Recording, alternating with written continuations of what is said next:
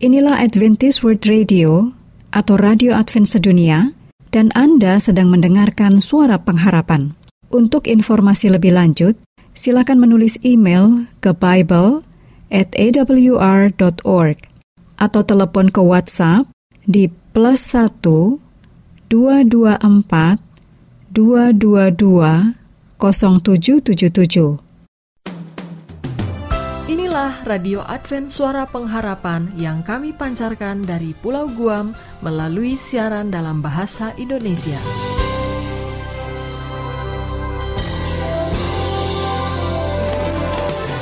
Salam sejahtera kepada saudara pendengar dimanapun Anda berada. Selamat berjumpa kembali dengan kami Radio Advent Suara Pengharapan.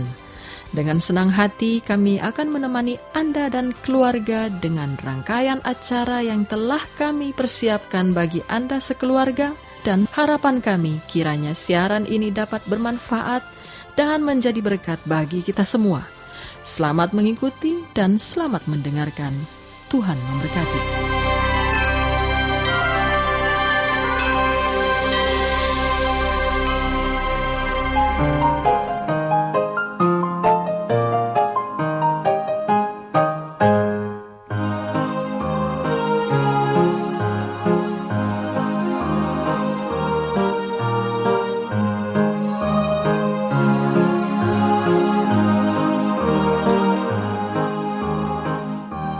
Radio Advent Suara Pengharapan yang budiman, dimanapun Anda berada, kita bertemu kembali dalam ruang komunikasi rumah tangga. Acara ini akan membahas tentang komunikasi rumah tangga. Acara ini akan diasuh oleh Dr. Niko Koroh dan Ayura Yosef Manik. Dari studio, kami yang bertugas mengucapkan selamat mendengarkan. Tuhan memberkati.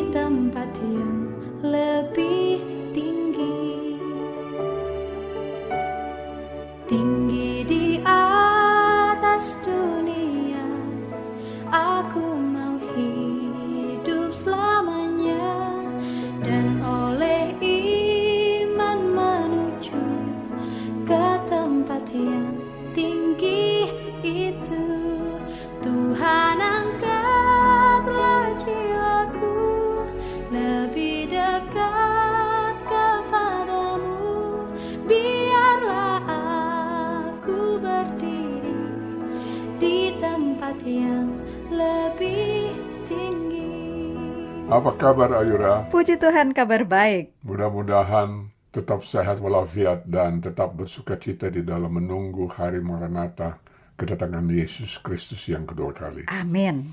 Dan saat ini nampaknya tidak akan lama lagi, ya. Sebab nampaknya keadaan dunia semakin hari semakin tidak menentu. Ya, betul. Persoalannya apakah kita sudah siap untuk hari itu atau belum? Masih saja seperti hari-hari yang sebelumnya. Baik Pak Niko, terima kasih. Puji Tuhan kami dalam keadaan dipeliharakan, bersuka cita, sehat walafiat. Semua karena kasih karunia Yesus Kristus yang kami rasakan setiap hari. Dan kami sangat berharap Pak Niko dan juga semua keluarga menerima hal yang sama ya Pak Niko ya. Benar sekali Pak, yang tadi Bapak sudah sebutkan di awal, benar sekali. Yang jadi masalah itu adalah kesiapan kita menunggu hari Maranatha tersebut. Dan oleh karena itu, sebaiknya kita merajut hubungan yang semakin erat dengan Yesus Kristus Tuhan kita.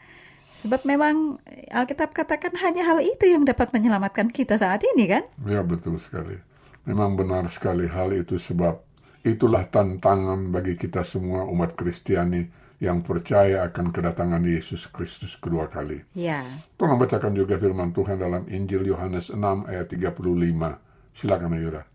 Baik, mari kita bersama membuka kitab Injil Yohanes 6 ayat 35. Para pendengar, Anda boleh membuka dalam kitab suci Anda. Saya akan bacakan dari studio. Kata Yesus kepada mereka, "Akulah roti hidup.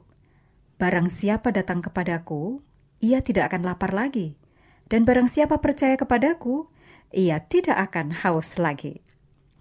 Benar sekali ya, para pendengar dan juga Pak Niko, kalau kita bergantung sepenuhnya kepada Yesus Juru Selamat kita, kita akan selalu dikenyangkan oleh Yesus, sebab dialah roti hidup itu. Dan memang Yesus adalah roti hidup. Tentu kita akan sangat bergantung kepada Yesus karena dialah sumber kehidupan kita. Dan kita ini adalah pengikut-pengikutnya yang setia. Ya, itulah makna dari roti hidup, bukan? Ya. Jadi roti sebagai makanan yang membuat kita dapat hidup. Tolong bacakan juga firman Tuhan dalam Yohanes 6 ayat 54 sampai 58. Silakan Ira. Baik, mari kita baca bersama firman Tuhan Yohanes 6 ayat 54 sampai 58. Anda boleh melihat dalam kitab suci Anda. Saya akan bacakan dari studio. Yohanes 6 ayat 54-58.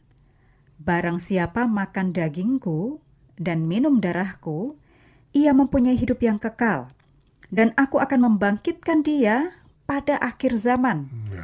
Sebab dagingku adalah benar-benar makanan, dan darahku adalah benar-benar minuman. Barang siapa makan dagingku dan minum darahku, ia tinggal di dalam aku, dan aku di dalam dia. Sama seperti Bapa yang hidup mengutus aku, dan aku hidup oleh Bapa. Demikian juga barang siapa yang memakan aku, akan hidup oleh aku. Inilah roti yang telah turun dari surga, bukan roti seperti yang dimakan nenek moyangmu dan mereka telah mati. Barang siapa makan roti ini, ia akan hidup selama-lamanya. Wah, ini ayatnya sangat mendalam ya, Pak Niko ya. Sekali. Karena bila kita renungkan arti dan makna Yesus sebagai roti hidup, maka ayat tadi itu, ya seperti yang saya tadi sampaikan, sangat mendalam artinya bagi kita manusia. Ya, memang seperti itu. Makna dan artinya, Ayura. Dan itulah sebenarnya makna dan arti dari memiliki hubungan yang intim dengan Yesus. Mari kita renungkan ayat ke-56 di mana dikatakan, barang siapa makan dagingku dan minum darahku, ia tinggal di dalam aku dan aku di dalam dia. Sudah jelas ayat ini tentu bukan bermakna dan arti secara fisik. Dalam sebuah komentar Alkitabiah tentang ayat ini mengatakan sebagai berikut.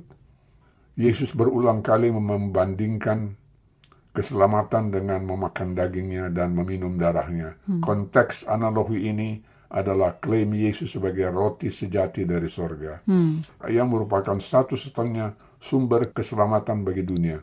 Oleh karena itu, Yesus pun mengatakan dalam konteks ini bahwa Yesus adalah roti hidup. Tolong bacakan juga firman Tuhan dalam Yohanes 6 ayat 35. Silakan Ayura. Baik, mari kita bacakan bersama firman Tuhan dalam Injil Yohanes 6 ayat 35. Yohanes 6 ayat 35, kata Yesus kepada mereka, "Akulah roti hidup. Barang siapa datang kepadaku, ia tidak akan lapar lagi. Dan barang siapa percaya kepadaku, ia tidak akan haus lagi." Ya. Jelas sekali dalam ayat firman ini bahwa Yesus adalah satu-satunya roti hidup yang tersedia bagi kita, yang percaya kepada Yesus Juru Selamat kita, yang hidup. Baik, saat ini sebelum kita lanjutkan diskusi kita yang sangat mendalam ini, kita akan lebih dahulu mengajak Anda para pendengar untuk menerima berkat melalui pujian yang berikut ini. Selamat mendengarkan.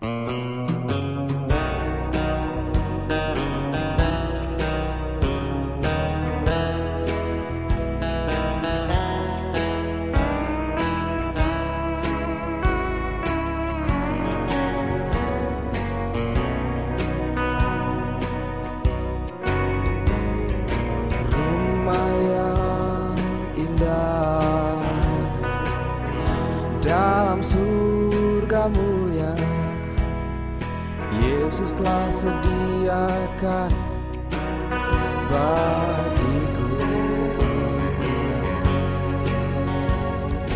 Bapa dengan kasih, dengan sabar telah menungguku. Anakku, masuklah rumah perhentianmu.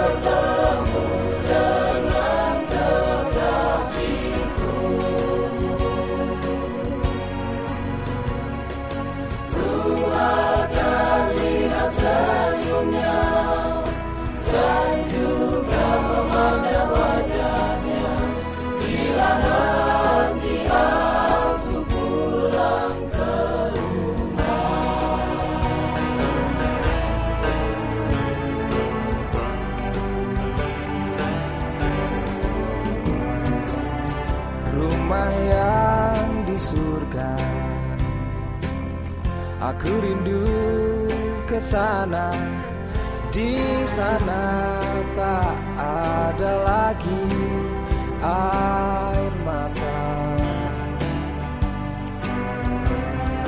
Yesus kan menghapus segala air mata di pipimu, dan Yesus pun dengan senyumnya menunggumu. Oh, betapa senang, oh, pulang ke rumah, ku bertemu dengan kekasihku. Ku akan lihat senyumnya, dan juga memandang wajahnya, bila nanti aku pulang ke rumah.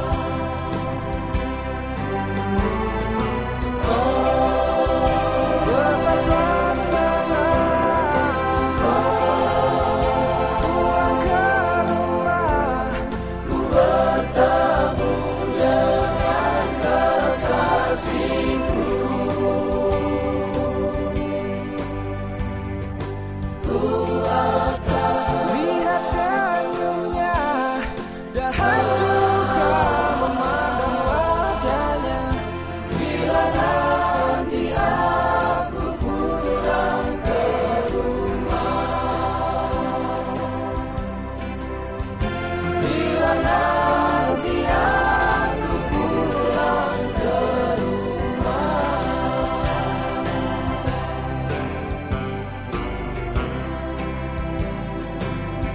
Kembali dalam komunikasi keluarga, saat ini Anda sedang mengikuti topik bahasan, sudahkah kita memiliki hubungan intim dengan Yesus? Nah, ini adalah hal-hal yang perlu direnungkan dengan khusus ya, karena ini adalah memaknai Yesus sebagai roti hidup. Dan saat ini saya akan kembalikan ke Pak Niko untuk segera melanjutkan topik bahasan kita. Silakan Pak Niko. Terima kasih Ayura. Ya, memang sejak penciptaan bumi kita ini Tuhan Allah membentuk manusia dari debu dan tanah dan menghembuskan nafas hidup ke dalam lubang hidupnya manusia, dan itu menjadi jiwa yang hidup. Ayat ini juga menjadi pola bagi seluruh Alkitab, di mana nafas sering disamakan dengan kehidupan itu sendiri. Bahkan penyebutan tentang nafas atau pernapasan sering terdapat dalam Alkitab. Dan memang Allah sebagai Sang Pencipta, dan memang dialah yang telah memberikan nafas hidup kepada semua ciptaannya. Ya. Tolong bacakan juga firman Tuhan dalam Kejadian 2 ayat 7. Silakan Ayura. Baik, mari saat ini kita buka firman Tuhan.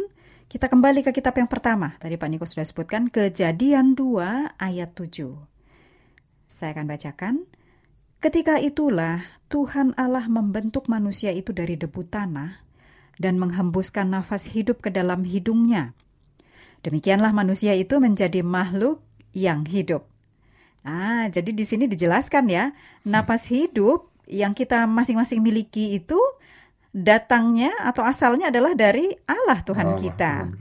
Dan Yesus Kristus adalah roti hidup yang telah dianugerahkan oleh Allah Tuhan kita. Seperti itu ya Pak Niko ya? Benar sekali. Ayura, dan Kristus telah melayani sebagai pengganti kita. Kehidupan, kematian, dan kebangkitannya memungkinkan kita untuk berhubungan dengan bebas dengan Pencipta kita. Yesus menyebut kita sebagai sahabat dalam Alkitab. Sehingga di luar Yesus kita tidak dapat berbuat apa-apa. Bagaimana kita sudah baca dalam Yohanes 15 ayat 15. Hubungan kita dengannya adalah hubungan keintiman dan keamanan, dikenal sepenuhnya dan diterima sepenuhnya. Jadi Pak Niko, dengan kata lain, keintiman hubungan dengan Yesus itu yang harus kita capai ya? Ya, itulah yang dimaksud dengan hubungan yang harus kita rajut melalui iman kita masing-masing. Sehingga hubungan intim dengan Yesus Kristus sebagai juru selamat pribadi kita itu dapat terwujud. Dan hal itu merupakan hal yang harus kita lakukan di dalam memelihara setiap hari, bahkan setiap saat. Dan salah satu alat paling ampuh untuk kita sebagai pengikut Kristus yang setia, yakni senantiasa bertekun di dalam doa. Makanya doa sering disebut sebagai nafas hidup orang Kristen. Benar. Jadi, bila mana doa kita telah tenggelam dalam kehidupan di dunia yang fana ini, ya pasti lama-kelamaan iman kita kepada Yesus sebagai juru selamat dalam kehidupan juga akan terkuras, bahkan terbawa arus kehidupan fana dunia ini. Begitu ya Pak Niko? Ya, benar sekali Ayura. Tolong bacakan juga firman Tuhan dalam Lukas 21 ayat 36. Silakan Ayura. Baik, mari kita bersama membaca firman Tuhan dalam Lukas 21 ayat 36.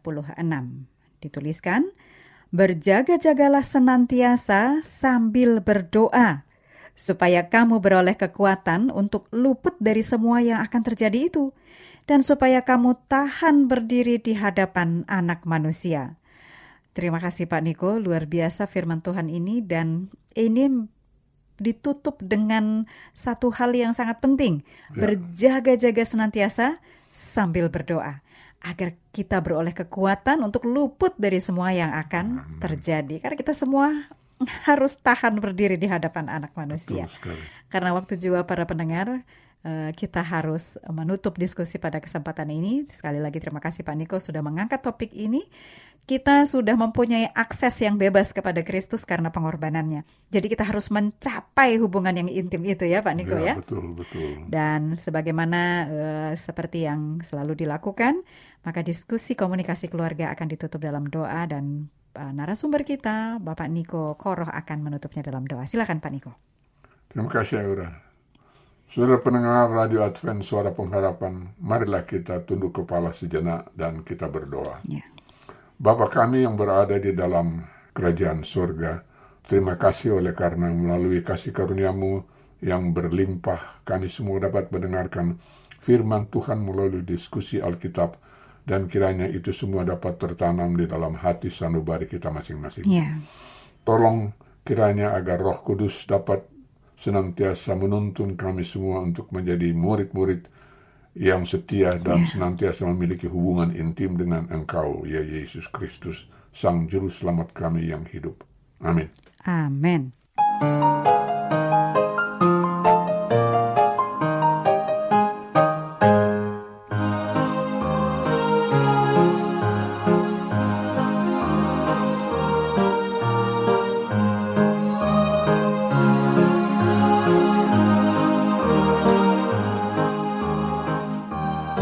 Para pendengar setia, kita baru saja mengikuti ruang komunikasi keluarga. Kiranya boleh menjadi berkat khusus dan sukacita bagi kehidupan Anda dan keluarga. Bila Anda mempunyai pertanyaan untuk masalah komunikasi keluarga, saat ini Anda dapat langsung menghubungi narasumber kita, Dr. Niko J.J. Koroh di 0813-1806-5638. Kami ulangi, 0813-1806-5638. Baik menelepon atau mengirim SMS. Terima kasih kami ucapkan bagi Anda semua pendengar kami yang setia. Salam kasih dan sejahtera, kiranya Tuhan memberkati kita semua.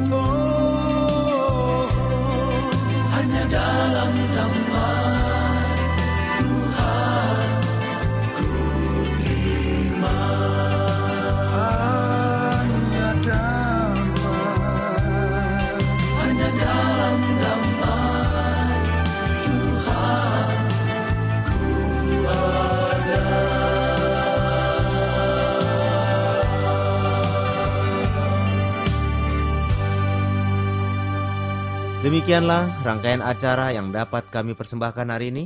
Dan apabila Anda mempunyai pertanyaan atau ingin mendapat pelajaran Alkitab Penemuan Baru, silakan menghubungi kami.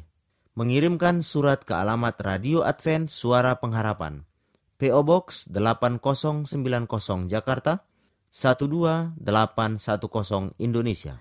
Anda juga dapat menghubungi kami melalui telepon atau SMS di nomor 0821 1061 1595 atau Anda dapat menulis di email kami awrindonesia@yahoo.co.id. Anda juga dapat bergabung di Facebook kami Pendengar Radio Advent Suara Pengharapan atau di Radio Advent Suara Pengharapan.